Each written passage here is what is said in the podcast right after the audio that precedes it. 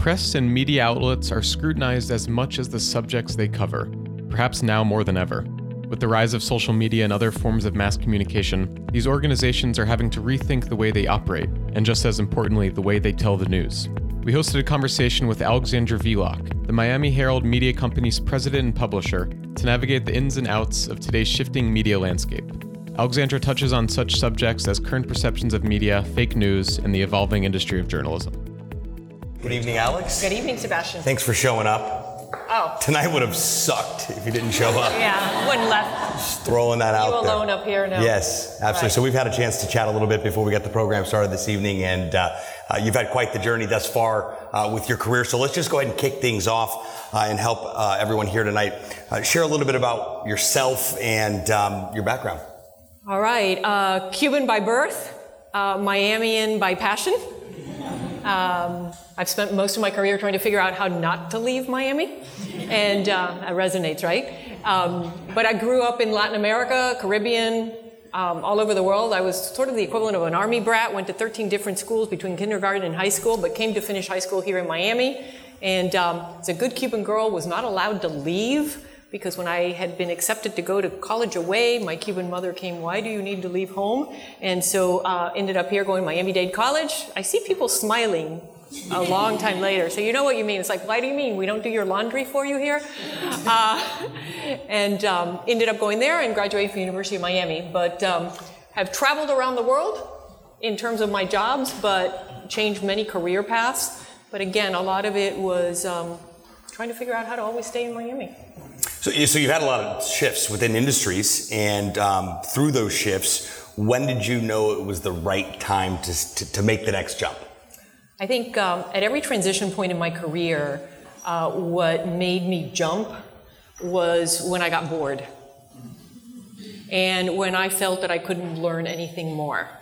I've always said I don't have to love or want to go have a beer with whoever I work for, but I always had to win. First of all, the non negotiable is the sense of integrity. But uh, I had to be learning and constantly being challenged. And so, where I sort of felt that it was time, that was really what propelled me. And the shifts between um, being in aviation, being in finance, being in banking, uh, in media, it was always about if I had two choices, I always opted for the road less traveled, the one I didn't really know about, the one that was going to make me a little bit uncomfortable, that wasn't going to replicate the experience that I already had had before. You don't want to repeat what you've already gone I through. want You to learn more. I mean, I know I can bring value to an organization, but I always had to look and say, what can I learn in the process? What would you say the most transferable skill that you continue to take with you from, from venture to, to, to venture industry to industry would be? You know, at the end of the day, at a certain point, it is about um, people. And today we live in a world of constant change. And it is helping the people that work with you how to adapt and, um, and deal with change. And letting everybody know that you're always going to feel a little bit uncomfortable. I had one, one person ask me last year, we were doing an employee stand up, and said, When is it all going to stop? I go, The day you're dead seriously and and sort of like i love the concept here about about always learning because we always have to keep evolving and um, as leaders where you really stand out is that ability of keeping your organization evolving and your people evolving uh, and bringing them and helping them develop and, and that's something that no matter what you're at if you can have that that's a transferable skill Agreed. Uh, you had a moment of self doubt way back in 2008, and uh, you, you almost left the Herald. How did you overcome that and really turn the corner and kind of pull the reins back and say, Whoa, cowgirl, I don't think we should go anywhere? Yeah, I, I, I actually resigned uh, because we're a newspaper. It made the front cover of the business section. Um, I, um, it was at the beginning, if anybody was here, when the recession, the big recession started, and we had new owners to the company. McClatchy had just bought the Herald from Knight Ridder, and we were ground zero for the sort of implosion of the company. And I'm you, these people are brand new. They're probably going to think that it's my fault. Uh, I'm going to leave before they leave me. and um, you know, I don't know what I thought. I mean, I love animals. Don't mistake me. But I just thought, oh, I'm going to go into non. I've worked. I've done a lot of time in the nonprofit world, donating my time. But why I thought I was going to go and head up the zoological society. Um, and I thought that that was smart. I don't know. But about two, the worst thing I did was I gave four weeks' notice.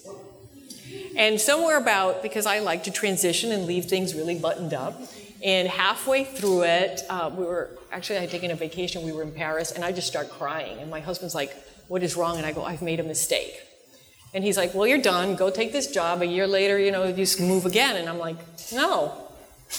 So I went back to look at my boss, and I asked him, um, Can I have my job? You haven't made a decision, you haven't named anybody yet. Can I have my job back? And the man jumped over his desk, hugged me, kissed me, and it's like, Oh my God, this is great. And that taught me something about sometimes we have these fears and we don't necessarily verbalize them and we make them this giant elephant in the room that drives us to make the wrong decision. It also helped me to say, you got to stay true to your passion because in that moment it's like, I like animals, but I don't want this to be what I do uh, every day. Um, it also was a lesson for me because over the years it has helped me retain a lot of great people who have a moment of self doubt in their career. And it has helped me have that conversation of why are you leaving? Is this because it's progressing your career? Is it because, you know, we all have either personal re- issues. I, I have a, a, a child I need to spend more time on. The commute is too long. Are there things that we can fix to keep you here? Or is it something that really cannot be changed? Uh, because in most cases, you can. It, it, in my personal um, travel through that experience has really helped me be able to have those conversations and mentor and coach folks um, that I don't think if I hadn't had that trauma, but I never actually even packed up my office. How's that? Four weeks notice. Yeah. Hashtag overachiever. Overachiever. Most people give two. I'm giving you four. And I'm going to Paris. Stay tuned. That's, that's fantastic. And it's, it's fun to see how um, what, what appeared as uh, a crisis back then uh, became uh, one of the biggest revelations that you've had for your career. Um, then in turn, sharing that story, who knows somebody's uh, life could be impacted in this room from that. So it's, it's cool how that comes full circle. So you're incredibly active here in this incredible Miami community. What do you believe makes Miami so special? Our diversity. We really are different. I spend my life trying to explain Miami to people who don't live in Miami. Throughout my career, when I was at United Airlines, headquarters was in Chicago. They couldn't understand us here. You know, in my role now is talking to retailers or businesses that want to either relocate or do business here and explaining what makes us special. Um, we truly are different. We are at the forefront of um, what the rest of the country is going to look like in a while because we're really that ahead. But what makes Miami special is because, in a way, it's, it's a blessing and a curse. We're a very transient community. All of us have come from somewhere else. Many of us may not have a sense of roots or place. But what it does have that is very different from other locations is the door's always open. And I find that if you want to make a difference here, it is very easy to do that. In San Francisco, you better be one of the founding families on Nob Hill, or you're not going to get a seat at the table. Same in like a Chicago. Here, you can very easily have the seat at the table. One, because our diversity fragments us in, in a greater way, but also because we're, we're like, where do you come from? We're all from someplace else. Um, and that, that's also what binds us in a way. It's kind of interesting, but um, I think that that's what really makes us special. Agreed. Uh, let's dive into the media and journalism portion of our conversation, if, if we may. Um, what impact do you believe that all this new media, blogs and social media and the digital landscape, um, is, is, is, what kind of impact is it having on traditional media and news? Well, I think let's start by always, I think we always have to look forward to what outside of ourselves into the impact that this is having on audiences. Today, people have more choices than ever before. That's wonderful, but it's also very confusing. Overload. Overload. It's overload. It's like, who do I believe? What is true? What is real? Who do I trust? Um, it gives a great amount of opportunities to people because you can publish very easily, you can blog, uh, you can express your opinion, um, you can create your own brand very easily outside of the mainstream. Um, but you have to be very careful because, again, audiences can get very confused, and we know that. Uh, and you see that, and I think that's that sort of rise of the challenges today where um, we were talking earlier uh, before this started about um, how traditional media has now bled into this sort of is it opinion? I mean, let's get let's get real. CNN, MSNBC, and Fox News they operate for 24 hours a day. There is not 24 hours worth of real news. It's opinion. It's like talk radio. But people re- hear it and they they confuse that opinion and that banter with news, and that re- leads to a lot of sort of confusion. Um, and that's a huge. I mean, that's it was on the news. It must be true. Well, At the average, there's true. a lot of it. Unless you, the knowledgeable within the media, you're contingent upon. It doesn't matter what side of the news you're you're you're you're, you're, you're taking. Um, I think it's more of um, realizing is it actually really news. I, I- mean, I see some sources that show up, and it's like, what in the What is world is the dailyworld.co? Yeah, I mean, you know, you, you can site. go you can go back to the world of you know Walter Cronkite came on at six o'clock Oh, and said good the- old days. and said the sky is blue. Everybody could agree the sky is blue. You might say it might rain tomorrow. No, I don't think it might rain, but sky is blue. I think we live now in a world that is so polarized that we can't even agree if the sky is blue to begin with, and that leads to challenges. It leads us to challenges of um, how do we make decisions and how do we as a community evolve? I mean, let's get real. I mean, for democracy to thrive, we need engaged, informed citizens. I mean, that, that's just critical. That's the starting point. And if you look at where democracy has failed around the world, it is where free media was constrained. If you look at how democracy dies, you shut down the free press. Um, but it means that communities need to embrace and support legitimate, viable, verified journalism. And uh, you know, if you were in Cu- if you're in Cuba, you know that that's what happened. If you're in Venezuela, if you're in Turkey right now, what you're doing is you're shutting down um, journalism and free press, and you can just go around the world and, and seeing that. Um, so I mean that that's just critical and goes to the to the heart of it. But just a lot of confusion and noise because in the social world today, it is so easy to create. Hey, how many of you, you, you know, you all know how to splice pictures and splice video, and I take my vacation shots, and my husband takes 20 pounds off of me. Is it a fake picture? I was really standing in front of the Taj Mahal, but I'm 20 pounds thinner. And so uh, it's so easy to adulterate the facts and blur the lines.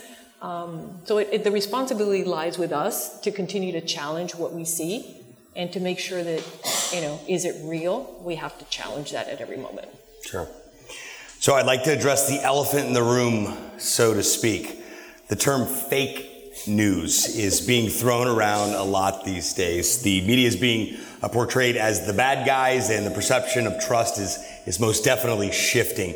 Why do you believe this is happening, and do you believe that it's as bad as some would want the public to, to perceive and, and believe? Um, there's a very interesting study that was commissioned by the Knight uh, Foundation that Gallup just ran nationally, and I encourage you if you want to take the time and read some. It's interesting. It's not that long at knightfoundation.org, and it uh, it was trust, media, and democracy, and the impact on democracy, and a lot of key findings. We'll talk about what we've already talked about: the, the general confusion, how people are overwhelmed by too many sources. But then it starts really talking about this polarization of depending on if you're a Democrat or a Republican, especially when it comes to national news, uh, you have very different perspectives of whether you know news is doing a good job or not. Um, media, we need to do a better job of labeling what is opinion and what are facts, because that that uh, perceived bias, I think, is because of that bleed through of you know commentary versus just the straight facts. Let me make my own decision. I don't need you to make my, the decision for me. Um, but we have allowed ourselves, um, as journalists in the type of media we are, to be lumped with organizations that I put into this category of sort of entertainment news, you know, in, in that confusion.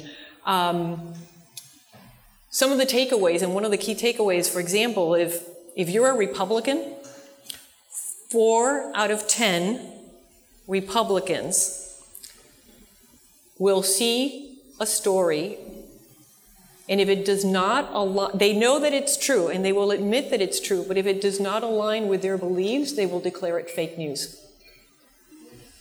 Okay? So, how do we address that? Okay? Um, that's not the flip. De- Democrats are more likely. So, what happens with media, and it's really interesting, at that national level, uh, folks are more um, uh, likely to sort of go into their own little corner of whatever their beliefs are, at one extreme or the other. But then when you come down to the local level and local news, local news is not really as partisan. Okay? Um, there is a much greater credibility um, to journalists when it comes to local news because you know what? Yeah, there is traffic. The light, the lights aren't working. There are potholes, or you know, they want us to hold government accountable. And is my school system working? And nobody ever says that's a fake story there. So I always challenge when somebody calls me and says, "I want to cancel my subscription. You're you're a liberal, da da da, and you're biased." And then I said, you know, what did you think about the story when we were covering Opa-locka? And we actually turned over the research we did, and that's what the FBI used to convict. And, um, you know, the story that we did on uh, the deaths in the prison or the children that were being killed in the hands of DCF.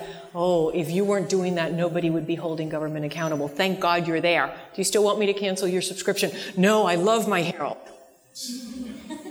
So talk to me about that schism of like, but don't tell me at the national level what to believe. Sure. So there really is this real split between that local, where I think there's a great deal of trust, and when you ask the question on a national platform about national news. Yeah, it gets you thinking on do, do people really want fact based news and information, or is a portion of it some a bit of a novelty, a bit of a, a bit of entertainment, if you will? I mean, I go to TMZ twice a year and I get excited at the news for like one day that, you know, little Bow Wow walked out of a restaurant in LA. It's entertaining for a little yeah. while. But I don't wake up every day going, I can't wait to consume you know, you know that, that, type of yeah, content. You know, there, there, are days that I come home and what I want to turn on is, is, Bra- no is Bravo or Hallmark Channel, yeah. really. Okay. Food um, Network. You know, the, um, we have to give our audiences much more credit I mean, there's a lot of people who love and say that everybody's just consuming that clickbait and, you know, Kardashian or TMZ. Yes, it's out there. But the truth is, people want well written, in depth, thought provoking journalism. And they will consume it on the platform of their choice. So when people ask me, what business am I in? I'm not in the newspaper business. I'm in the business of content, content that makes an impact in our community. And you can consume it however you want. Today, most people are consuming it on their on their phone. Go at it. And but people have a, a, one of our best read stories last year was a piece that went on for almost an hour between video, photo galleries, and the storytelling. But good storytelling is rewarded because your audience will consume it. So we have an obligation to provide good storytelling.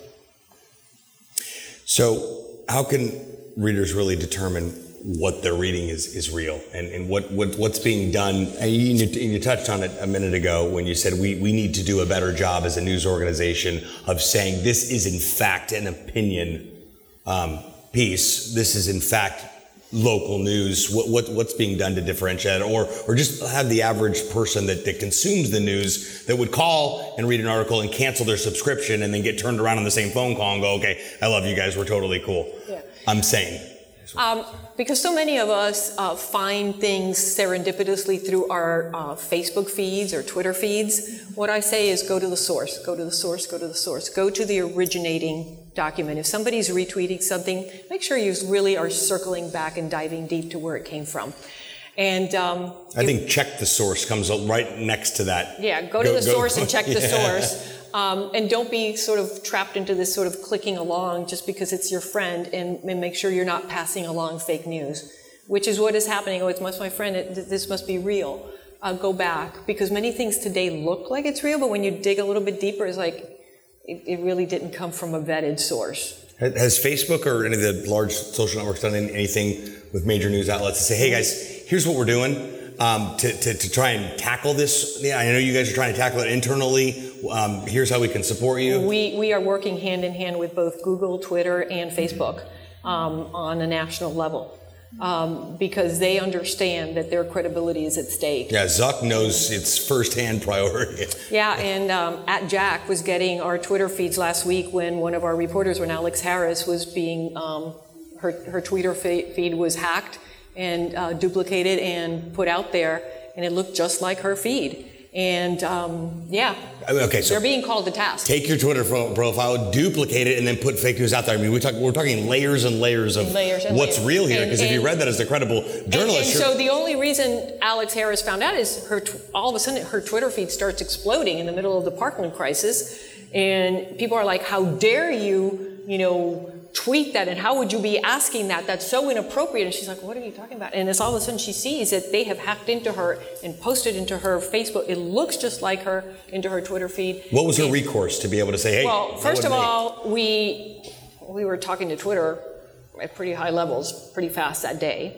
Um, but she then posted a, a static post at the top of her feed saying, "These were not my tweets. I have been hacked. This is actually the screenshot of my real tweets that were adulterated." Wow. And um, and we had that with, with something on a Facebook article by, by Monique last week as well. So the sophistication of it, and, and it, it's just, it's fraud. It's now not fake news. This is fraud, and we're pursuing it legally. So what's the Herald doing to ensure that it keeps the trust of its of its readers? I think one is it's on us always to say we are um, vetting our sources, double checking our sources when, when things come to us. Triple. uh, and triple. Um, but also making sure that we are very clear and that we are always uh, focusing and filtering everything about, you know, you know, the truth is everybody comes to a situation with your filters of life. We can say and pretend that we're not biased. We always have to gut check ourselves, and that's why we have reporters and they have editors, and the editors have editors. Um, and, and this sort of this filter of always checking what is news and how are we reporting it, and making sure that we're making it credible. Uh, and part of it because we're posting on social media, you'll see, you know, we're always testing different headlines. The headlines we use in print is not the headlines we use to get the Google juice, you know, and um, and get picked up that way. Um, and that we're always teaching, but we always have to stay credible and true to our brand and um, operate with integrity. And that's a, that's a challenge we put to ourselves every day because the only thing we operate in this space with is um, that trust that exists between our audience and our brand. Are you finding it's just it's just so hard to find credible sources these days? Um, Or is that is that I mean it, Not, not, not from us from a journalistic standpoint. I think that all of us as, as readers, you know, we're challenged because sometimes we're overwhelmed. I'm looking at my Twitter and I'm seeing this stuff and I'm like going, somebody just posted this and it's like, this is fake. This is fake. Why are you posting this? This isn't true. This didn't really happen today. And sometimes it's exhausting to be like challenging people. And sometimes you just sort of, I want to mute them and just, I don't want to hear them anymore because this is like, it's garbage. And so we, we ourselves, I think it's that exhaustion. Um, but in, in our, from our perspective of the work we do, no, I mean, that's, that's what we do is finding the credible sources.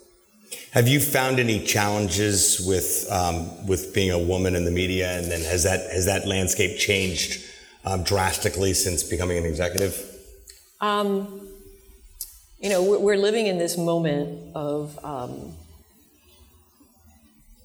you know, the hashtag Me Too and, and people sharing. I have been blessed to work for organizations that, for us to do our job, we need to reflect the diversity of the community we serve. And so I have worked for the last 17 years for an organization that really um, promotes diversity diversity of gender, diversity of, of ethnicity, because that's how we can do our better, the best job possible for the community that we serve. Um, I'm always conscious as a leader to make sure that we respect that diversity, and it, it's it's part of my role to make sure the culture that we set for our company, um, and that can come in many ways. It is about creating a mentoring um, environment for everybody, uh, an environment that is safe for people to come in and, and talk and, and have avenues for that. Um, it's respect and operating with respect. And uh, respect is earned, but you have to model those behaviors and you just can't expect them from people. Um, but I, I, you know, hey, when I started my career, I was the, the youngest person at Eastern Airlines, which most of you in this room don't even remember, but it was the main employer in town when I got out of the University of Miami and I went to work there. I was so excited that I could, you know, pass ride and fly to New York for six bucks um, in first class. And um, but I, but I was um, not only the youngest, the, the next person up in seniority in the finance department had been with the company 13 years, so I was I was the only female other than the secretary. And, um, you know, it, it was different, but did I did I ever get disrespected? No. I think you sort of have to set the tone of how you behave, um, and you know, don't don't mess with me. I know, you know? Um, I, will tell this sidebar, and I know I'm being filmed, but I, it's nothing I haven't shared. But you know, and those folks are not around anymore, so I can say it. But I remember they looked at me and they said, uh, "Could you get us coffee?" Okay, and um, you know, I'm like, okay, I'm the youngest person here. I just started whatever. So I go to get the coffee. I'm like, this is not the place to make a statement, okay? Uh, there's styrofoam cups. If you know, styrofoam cups are not very stable on a tray. So now I, you know now why I only drink water. It doesn't stain. But uh, I'm a klutz. And I'm not really self aware of my surroundings. So I come to the table and I am just trembling with anger, and all the coffee spills all over this table. And I said, them. guys, and, and, I really did not do it intentionally, but it worked out well. I said, guys, from now on, you better get your own coffee if you don't want to wear it. so I've always cleared found that, that coffee duty up.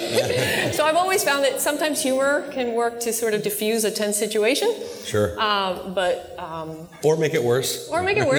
you know, I, I, didn't pay for their laundry bill. What does the future of journalism um, have in store, in, in, in your opinion? I think we live in fascinating times. Um, we're the only industry that is called out by name in the Constitution of our country freedom of the press. And our founding fathers had the foresight to understand that for a democracy to thrive, you needed a strong free press to challenge and hold our government accountable. Um, our the beauty today is that we are no longer restricted by geography. The digital age allows us to reach people no longer restricted by how far a truck can drive at four in the morning to get to your house in the morning. You can access our content anytime, anywhere. And that is thrilling because if you know the population of, you know, Miami-Dade County and, and Broward, this MSA, you're talking about whatever, 2.2, 2.4 million um, adults. And I how to say that we reach 19 million unique visitors every month on our websites. They're coming from all over the world because they trust our brand and we, we know that we have something that they want here. And again, that opens up the doors to playing in the video space, um, not just you know digital, but video, and in platforms yet to come. And so that's why I go back to what we do is content, and the platforms can be what they what they may be today or in the future. Who knows? I'm glad you said that about content because that segues us right into my next question, which we spoke briefly about it before, but um, co- content is key. Um, and individuals um, are, are, starting brands and building their individual brands at a rapid race these days because rapid rate these days because there's never been a more exciting time to be alive. Mm-hmm. There's never been an easier time to build a brand. There's never been an easier time to, to, to build a business what, what advice do you have for people that are creating content, developing a brand, and trying to you know remain as transparent as possible while building that brand? What, what, what type of advice do you have when building that online credibility? Um, I would say that understand that there is no such thing as this is my personal brand in social media and this is my professional. I have two Facebooks. First of all, it's just Facebook. Okay. Yeah. So it's you have there, there is, and it bleeds. And I see some of the dangers of people thinking, well, this is just my personal life. When you are portraying yourself, it is what is that brand? And that brand's on and now lives 24 7 because we really are like, you really live in glass houses right now. Sure. Okay, there is no pri- sense of privacy. So, how do you comport yourself and how do you portray yourself as you go into this digital space? You're always on. And so you need to always understand what's your brand and always be filtering, is this staying true to my brand? Whether it's something you're retweeting, something you're posting, the picture, uh, what does this say about you and um, that both personal brand and professional brand that you're building? Um, That's when you're checking your source before you're sharing information. Yeah. You're really getting to sink your teeth in and make sure what you're selling, because all you're doing is bringing yourself into that that, uh, that, that whirlwind of chaos of, of, of what potentially be fake news. Now, um, I totally lost my train of thought. I was going to segue into what the question wasn't down here. That was why, but it was a good one. Maybe, uh, maybe, maybe, oh, I had, a, I was, was going to say you, you, have to be careful what you post because it, it, goes online. I said I have a friend that wrote a book called um, "What Happens in Vegas Stays on YouTube," and. Uh, it totally does, and I and I talk about that a lot. Is that you know the, the if you're not on Facebook, you're shady. I'd say at this yeah. day and age be a, a, fair fair comment. Number one, number two. If there's those two, I have two Facebook pages. I've got my nine to five, and then I've got my five to two a.m. Like literally, right? So I believe those days are over of being able to do that because who you are in here is who you are out there, and if you don't think so, the, the world does it's, pertain to the content you're it's creating. A, it's the first thing I check when I'm interviewing somebody or somebody's coming in. I'm going to go check who, who, who's it's not only the Google, but I'm going to check where, where are you in LinkedIn and where are you on Instagram and where are you on Facebook and in Twitter and, and what kind of a voice do you have? Because when you come in and talk to me, are you staying true to that voice that you're portraying or am I seeing this sort of schizoid character? I do the same thing in my dating. Yeah, that, that, that, actually kept me out of a lot of trouble when I was single. Yeah. So, um, as we wrap things up here, um, what are three books or podcasts or um, content um, platforms or nuggets that you would suggest our audience read or listen to immediately? Hmm. Immediately. Oh. Um, there's one podcast, the Malcolm, uh, Malcolm Gladwell Revisionist History, which I love. Um, I'm always reading, and a lot of my reading is tied to, I love to travel. So, you know, last year I went to Rwanda my bucket list to go visit the gorillas. It, this year will be my fourth trip back to Africa. I'm going to Namibia. So a lot of my reading is tied to, you know, I was reading a lot of, there's a lot of books about the, uh, how the genocide in Rwanda and the remaking of the country and what led to that, um, which I found fascinating about just how quickly a society can deteriorate. Um, uh, Blindness by Jose Saramago is one of my all-time favorite books. Deep reading. Um, but then I'll, I'll, I'll read just about anything else. Um, How about podcasts? Uh, you know, I, I like to read, not to sort of listen. Isn't it crazy that we have those choices these days? Like I want to like you said earlier, people want a physical. My mom lives in Delray Beach. She's got that Sunday Miami Herald like clockwork every week because she likes to. I, I, think reading and, and, reading the gamut and reading things that provoke you, that make you feel uncomfortable, is um, essential. Um, and so don't always go to the tried and true. Sometimes take it. I, I, read. Sometimes I will get books in Spanish just to keep my Spanish up and to, you know, uh, push my, my. I do that at the ATM sometimes just to mix it up a little oh, bit. God. I'm there for like an hour. uh, but, um, but yeah, I mean it's. Um, those my, my, my nuggets. It's it's it's read and, and you know I, I love to travel because travel gets you out of your, your comfort zone and sure. exposing yourself to food, which we're gorillas. how much gorilla. It's gorillas, people, um, and um, and you know people that are very very different that have different thought processes that sort of challenge what, how you think. Um, and how they view life, and uh, some of the things that we sort of take for granted. Um, I was several years ago in Cambodia, and um, my guide that morning, he comes in and Sam, and Sam's go, I'm very happy today, Alex. Why are you so happy today, Sam? Um, you know, when I went out today, I, there was a duck egg, and I, I had duck, a duck egg with my rice this morning. And I sat back there in this moment of we have so much, and sometimes we are just so unhappy with what we have and not satisfied.